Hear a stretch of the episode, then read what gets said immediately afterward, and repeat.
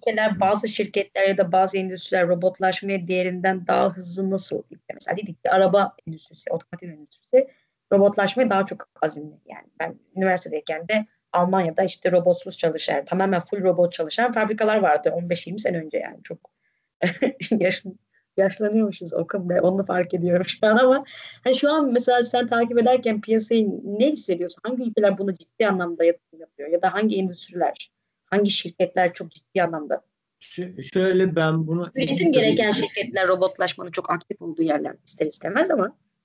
Ya bu benim ilk dikkatimi çektiğinde ben işte bunun tarihini falan araştırmıştım. Ee, şöyle işte Avrupa'da önce Japonlar böyle inanılmaz bir talebi var yani robotlara. İnanılmaz yatırımlar yapıyor ve bu konuda inanılmaz e, çok da fazla robot almaya başlıyorlar. Üretim için işte 80'lerde 70'ler 80'ler ama Amerikalılar bunu görüyor hırs yapıyor falan. Bununla ilgili raporları var adamların. Ve işte diyorlar e, Japonlar bak e, dünyayı ele geçirecekler işte zaten müthiş bir e, business modelleri var. E, işte biz bizden çok daha fazla verimlilikle iş yapıyorlar. Ondan sonra bununla ilgili şey yayınlar yapılıyor. Ve e, tabii robotlar ilk kullanılan yer, yerler şey oluyor. Yani işte güvenlikle ilgili problemlerin olduğu alanlar. Ee, özellikle buna, buna işte ne bileyim mesela boyama veya ne bileyim işte ağır şeyler kaldırma vesaire gibi ki hani e, daha çok tabii buna önem veren Avrupa. Avrupa'daki e, hatta iç, iç güvenliği diyorsun değil mi? Yani işte adamın beli biraz rahatlanmasın, burnu şöyle olmasın falan. Evet evet. Yani işte personele bir şey olmasın falan diye robotları e, Avrupa'da önce onu böyle şey yapıyorlar. Hatta Daha insancıl e, evet, enerjisi yanlış hatırlamıyorsam 82'de ilk işte e, insansız aracı Avrupa'da yapıyorlar. Gazete küpürleri falan da bulmuştum bununla ilgili. Ondan sonra işte Japonlar sonra tabii e, Almanlar çok şey yapıyor e, bu konuda. Şu anda kuzey ülkeleri işte İskandinavlar, Almanya en, en, en çok robot kullanan ülkelerden biri. İşte Güney Kore çok fazla kullanıyor. Ee, ondan sonra Japonya tabii. Japonya, Almanya, Güney Kore, kuzey ülkeler. Tabii güney ülkelerde de var. İtalya gibi, İspanya gibi, Fransa gibi. Ee, İngiltere de aynı şekilde İspanya ile hemen hemen aynı seviyede. Ee, bir de Çin. Çin dünyada şu an en çok robot alan ülke. Ama iş gücü, birim iş gücü bazında en çok robot alan ülke değil. Ama en çok robot olan ülke. Ve çok fazla da robot üretmeye başladılar. Ve daha da ilginci Çinlilerin robotlara karşı bir antipatisi yok. Aksine evet yani Avrupa'da tabii bu çok yaygın. evet. Ama Çin'de insanlar robotları yani iş gücü iş, işinden edilen iş gücünün kendisi robotların kullanılmasını istiyor. Bununla ilgili çalışmalar var. Ee, böyle ilginç bir sonuç buluyorlar. Ee, ve gerçekten de Çin hükümeti bu işte yapay zeka, robotlar vesaire ilgili çok fazla yatırım yapıyor ve bunu aşırı derecede teşvik ediyor. Zaten işte Made in China 2025 e, projesi de e, bu, bu, bu, bu robotics ve işte e, bu tarz teknolojiler ilk 10 yani 10 tane belirlenen konu var o projede. Bu robotics e, e, teknolojisi onlardan biri. Hatta en üstlerde en çok önem verilenlerden biri.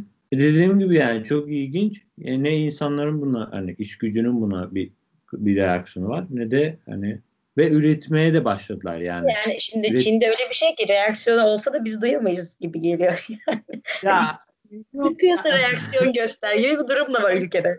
Doğru diyorsun. Ama evet, yani şöyle komünist mantık olduğu için o işten çıkartılan adam çok açıkta kalmıyor. Şey, belki yani planlama onu alıp A'dan alıp B'yi veriyor. Çok fark evet. etmiyor. Yani. Belki çok alıştılar gerçekten hiç, işsiz kalmaya. Yani çok da şey yapmıyor. O da olabilir ama sonuçta yani şu an dünyada gerçekten çok ciddi robot üreten işte belli başlı şirketler var. İşte Boston çevresinde, Amerika'da Boston çevresinde bazı şirketler var. Ee, ondan sonra Almanya'da bazı şirketler. Japonya tabii. Japonya ve Güney Kore bu konuda çok gelişmiş. Yani tüm bu konuşmalarda Amerika'nın biraz durumu nasıl? Yani Amerika biraz daha finans ve e, IT üzerinden ve dünyada şekillendiriyor kendini. Çünkü robotta bizim şu ana kadar konuştuğumuz biraz da uzak doğu ve Avrupa gibi evet. bir hava var. E, sanki bunun karşısında finans, derivatifler, bilmem neler, işte balonlar, patlamaları sağlayan da bir Amerika var. ya Amerika ilginç şöyle e, robot konusunda gerçekten e, yani dünyada lider denemezler. Üretimi konusunda demiyorum, kullanımı konusunda. E, tabii çok yani bu imalat sanayi e, tabii Amerika'da işte 50'ler 60'lar boyunca çok inanılmaz e, bir, bir büyüme gerçekleştirir falan ama ya 90'lardan sonra bu büyüme tabii duraksadı ve birçok iş hatta işte bu bahsettiğimiz offshoring şeklinde aslında e, diğer ülkelere gitti. Bununla ilgili çok detaylı çalışmalar var. E, yani Amerika benim gördüğüm hani daha çok e, şeyle ilgileniyor. İşte tabii ciddi bir inovasyon. E, daha çok teknoloji üretiyorlar. E, ve bu teknoloji genelde işte yapay zeka e, benzeri e, taraflarda dolaşıyor. E, bilmiyorum yani ama Boston taraflarında var. Yani e, belki Seattle'da da. Bu robot üreten şirketler hani çok e, belki bilmiyorum yani dünya klasmanında nedir durumlar ama e, Güney Kore, Japonya ve Almanya bu konuda lider olduğunu biliyorum. Yani nihayetinde robotlaşmanın şöyle bir e, felsefi sorusu var. Yani motivasyonu üretim olduğu için çünkü üretimde genelde robotlaşma çok anlamlı oluyor. Öbür türler yapay zeka işte bilmem ne kısımları biraz daha dijital dünyaya dönmüş. Üretimde de şey olayı var yani çok fazla üretiyoruz. Hani her sene milyonlarca araba üretiyorsun. E bir arabanın ömür süresi belli aslında. Hani ama o adamı sürekli arabayı yeniden ikna etmek zorundasın. İki sene sonra değiştir. Telefonu üç sene sonra değiştir. Hatta telefonları bozulacak şekilde yapmak zorundasın falan. Hani daha e, elbiseleri daha çok bozulacak şekilde yapmak zorundasın. Şu an biz bunu belki sorgulamayan bir nesiliz. Ya da ben aradayım. Yani bir tane kumaşın ayakkabının mesela bir spor ayakkabının bir senede e, bozulmasından çok rahatsız oluyorum. Pazardan almasına rağmen 30 sene o ayakkabıyı, yani 10 sene o ayakkabıyı giyen insan olarak. Yani önceden markasız bir şeyi uzun süre kullanabilirken ya da bir televizyonu mesela 20 e, sene kullanıyorduk işte A'ya gelen Ma'ya gelen var. Şimdi bozuluyor iki, iki sene sonra. Şu an biz belki çok farkında değiliz ama belki ileride insanlar bunu isyan ettiği zaman zaten robotlaşma o kadar da insanların motivasyonu. Çünkü robotlaşmanın en büyük motivasyonu daha çok üretime geliyor kolay. Yani verimlilik kavramının tanımını değiştirmek zorunda olduğumuz bir dünyaya evriliyor olabiliriz. Yani verimlilik daha çok çıktı, daha az ürünle ya da daha çok satılıyor. GDP mesela en basit. Yani belki ekonomik büyümenin ölçülmesini, ölçmesi gayri safi milli hasılı üzerinden yapmamak lazım. Yani, yani ileride ya da şu anda. Evet. Tanıyor bir yerden sonra. Yani Stiglitz işte böyle ekonomi Stiglitz bu, bunu bayağı tartışan biri. Hani ve bu sadece o değil tabii. Aklıma o geldiği için şu an söylüyorum. Ee, ya tabii verimlilik derken burada aslında birçok yani verimlilik diyoruz ama biz birçok faktör kullanıyoruz. Yani satış rakamları olabilir. Üretim e, tabii kalite ölçümü biraz daha zor oluyor bunlara göre. E, ama yani bakmak gerek yani kaliteyi arttırıyor mu robot kullanımı. E, yani bu, bunu bir şu an.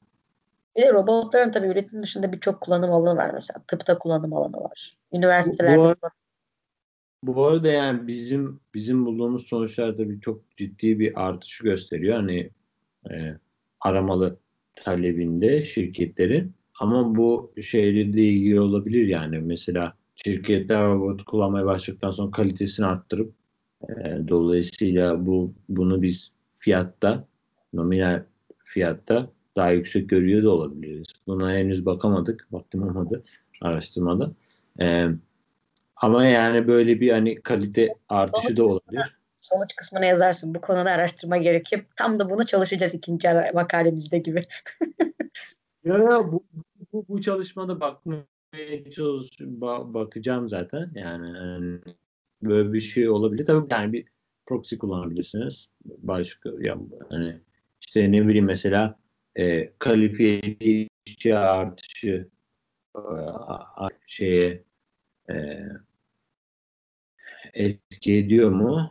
Yani işte buna bakacağız. Böyle bir böyle bir etki de olabilir yani. Belki hani ürün sayılarının artışına değil ama kalite de bir artış olabilir. Yani Biz bunu görmüş olabilir. O, o belki e, o belki uzun vadede daha faydalı olabilir çünkü şimdi biz de bir ara nesiliz ama babamların neslinde söylediği bir cümle vardı. Ucuz mal alacak kadar zengin değilim diye. Biz ucuz mal alacak kadar zenginiz. Her şeyimiz ucuz. Her şeyimiz çabuk bozuluyor, çabuk atılıyor, çabuk vazgeçiyoruz. Sadece üretimde değil, ilişkilerde, hayatta işte her şeyde. Yani mesela adam bir işe giriyor 30 sene boyunca aynı işte, aynı apartmanda. Bir tane nesilde biz 30 kez iş değiştiriyoruz, 30 tane şehir değiştiriyorsun falan böyle çok acayip hızlı bir geçiş var. Üretime de yansıyor bu. Ama uzun vadede bence sıkılacağız yani. Ben mesela şimdi artık şey olmaya başlıyorsun yavaş yavaş. Yani eline bir şey alıyorsun kırılacak gibi geliyor. Ya anlatabiliyor muyum? Bir, bir ürün, bir bilgisayar ekranı bir şey ya da bir şey elinde böyle kumaş çekiyorsun parçalanıyor falan. Birisi bunu isyan edecek muhtemelen. Yani ben değil, belki sen değil.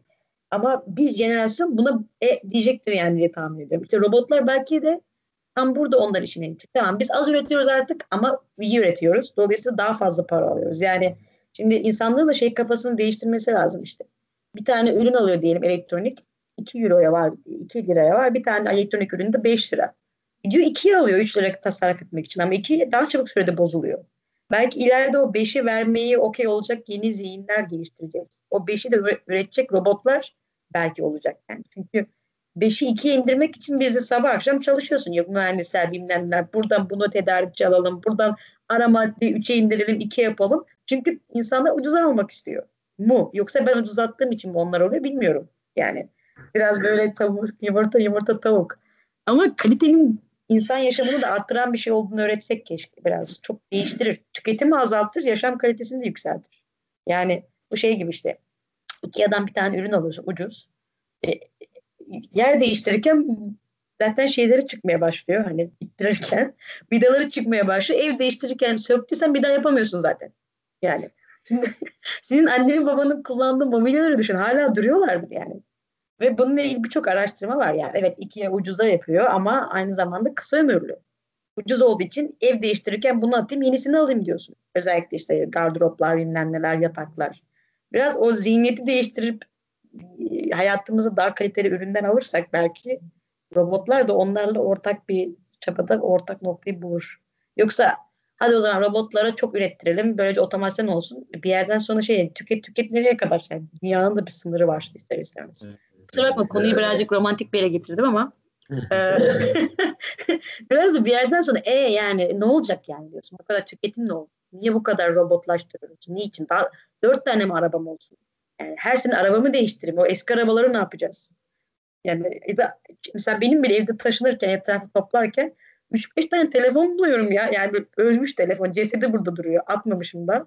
Düşünsene onların aslında ne kadar büyük bir maliyeti var e, sisteme. Niye o telefon hala çalışmıyor düşündüğüm zaman? Ve yani mesela bir şeyi hatırlıyorum. Eski telefonun değiştirme sebebim WhatsApp yeni güncellemesini Android bilmem ne bilmem ne çalıştıramıyordu. Yani telefonu telefonda WhatsApp'ı kullanamıyordum. Çünkü WhatsApp diyor ki senin telefonun çok eski olduğu için bunu güncelleyemiyorum. Güncellemek zorundasın. Dolayısıyla telefonu değiştirmek zorundasın diyor bana. Yani hadi bakalım şimdi değiştirsek mi değiştirmesek mi? WhatsApp yurt dışında yaşayan insanların en büyük sorunu WhatsApp'ı kullanmak zorundasın. Yani evet. yaşamazsın. Neyse ki artık daha fazla platformlar çıktı. Ama şey yani robotlaşmak robotlaşırken robotlaşmamak gerekiyor galiba. Yani biraz garip bir konuya doğru gidiyor. Ama çok enteresan bir konu yani. Özellikle kısa vadeli etkilerini görmek. Yani işte hala bu konuyla ilgili epey çalışma yapılıyor. Ee, hem uluslararası ticaret de etkisini görmek amacıyla hem e, iş gücüne etkisini anlamak amacıyla bir e, önümüzdeki bir 5 sene daha herhalde devam eder yani. Çünkü çok fazla etkisi olduğunu yavaş yavaş anlıyoruz. Kompleks olduğunu da yavaş yavaş anlıyoruz. Ee, bu arada robot, robot da Çekçe'den geliyor. Evet. Evet. Köle insan demekti yanlış hatırlamıyorsam. Köle Şaka işçi pardon. Şaka evet, evet. Robota diye. Yani öyle bir oyun var hatta. Bir tiyatro oyununda kullanılıyor ilk. Köle mi? Köle işçi mi? Öyle bir şey demek. Ee, işte ilginç. Bu arada Madrid'de de bir robot şeyi var. Müzesi. Bilmiyorum gittim mi? Çok ilginç. Güzel bir yer. Yani çok çok ucuza robotlar var yani orada. Ben gerçekten şaşırmıştım. Ee, tuhaf yani. Tıklım, biraz konuyu, yani. konuyu biraz büyükleştirme. Türk insanına robot diye sorsam muhtemelen mutfak robotu aklına geliyor olması çok komik değil mi? Yani evet, çünkü, evet. O da çok enteresan. Mutfak robotu yani Türk halkının otomatik, otomatikleştirmeden anladığı kesmek yerine bir şeyin içerisinde o alet senin yerine o işi yapıyor gibi. Hakikaten mesela anneme desem ki robot aldın mı direkt aklına gelecek mutfak robotu falan da yani düşündüğün zaman. Biraz şey gündelik hayatta çok farklı kullanımları var.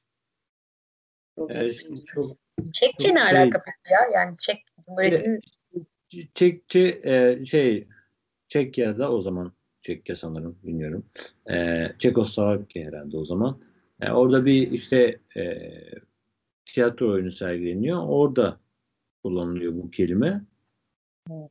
E, bir oyunda. Ondan sonra tabii popülerleşiyor falan. Ben de yanlış hatırlamıyorsam iş kelimesi Latince'de işte e, e, İspanyolca trabaja ama Latincesini hatırlamıyorum. Trebel gibi bir şey. O da mesela e, işkence aleti anlamına geliyor. Yani önceden çünkü çalışan insanlar e, köleler olduğu için e, o insanları hani zulüm etmek için hani böyle kullanılan o eylem çalışma eylemi. Şimdi tabii work değil, trabaha muhabbeti. Ben o ilk onu yaparken böyle boş zamanla ilgili bir şey çalışırken şey oldu? İş, iş, iş kelimesinin kökeninin işkence aletinden geliyor olması çok e, epistemolojik bir soruna doğru gidiyor yani çok yani, varoluşsal sorgulamalara giriyorsun şeyde robotun da köle insanım yani e, kölelikle alakalı olması da enteresan. Yani bir şekilde e, bir şeyleri birileri üretim, tüketim yapabilmek için birileri ürettiriyor. Ürettirirken önceden işçi yerine şimdi robot ürettiriyor. Önceden köle yerine işçi oldu, işçi yerine robot oldu gibi bir şey var. Onun arasındaki değişimler olurken de biz işte analiz eden insanlar gibiyiz. Yani ne çalıştıranız, ne köleysin aslında ya da işçisin ya da robotsun dışarıdan neler olup gittiğini anlamaya çabalayan fotoğrafçılar gibi hissediyorum kendimi bazen. Öyle ya bizim işimiz o yani analiz etmek neden sonuç başka çok da bir şey değil aslında yani. Şey gibi oldu. Hayat kısa kuşlar uçuyor bağlayacağız şu an. İyi tamam bence gayet keyifli oldu. Epey de konuşmuşuz herhalde yeni konular, yeni araştırma konuları çıktıkça devam ederiz ya da ilgini çeken bir konu oldukça ama bu çok çok enteresan bir konu çünkü hem böyle bir trend var hem de e, küreselleşme kavramı çok değişiyor şu an. Yani e, ben koronayı geçen sene bu zamanlar bu kadar ciddi etkiler olacağını olarak öngörmüyorduk yani. Ama şu an öyle gözüküyor ki önümüzde yeni yepyeni bir dünya var. Herhalde 10 sene sonra 20 sene sonra insanlar çok bir kırılma anı olarak görecek bunu. Tabii ki ekonomide etkisi olacak. Robotlaşma da herhalde bu etkinin en çok hızlandıran eylemlerden bir tanesi olacak. Küreselleşmeyi çünkü senin o anlattığın modellerle bayağı bir etkilediği için. Yani şu an küreselleşme dışında ne oluyorsa onun arttığını görüyoruz en azından. Milliyetçilikte dahil olmak üzere yani. O yüzden böyle garip bir dünyaya doğru evriliyoruz. Hayır olsun diyeyim ne diyeyim. Sen ne düşünüyorsun? Yani... İlgili ümitli misin Akın? Mut, mut, nasıl bir dünya bekliyor bizi sence? Yani ümitli miyim bilmiyorum. Ümitli olmak gerek herhalde de ben ya işte ekonomi, dismal science diyorlar ya böyle ekonomistler genelde daha çok pesimizme yatkın oluyor. Yani ben, ya ben, bence e, dünyada cid, çok ciddi problemler var işte açlık, susuzluk vesaire gibi falan. Bunlar e, gün geçtikçe daha da derinleşiyor maalesef. Özellikle bazı bölgelerde dünyanın. Ee, hani Çin gibi büyük devasa ülkeler belki fakirlik konusunda çok yol kat etti ama e, birçok dünyanın birçok yerinde de maalesef hala açlık krizleri görülüyor.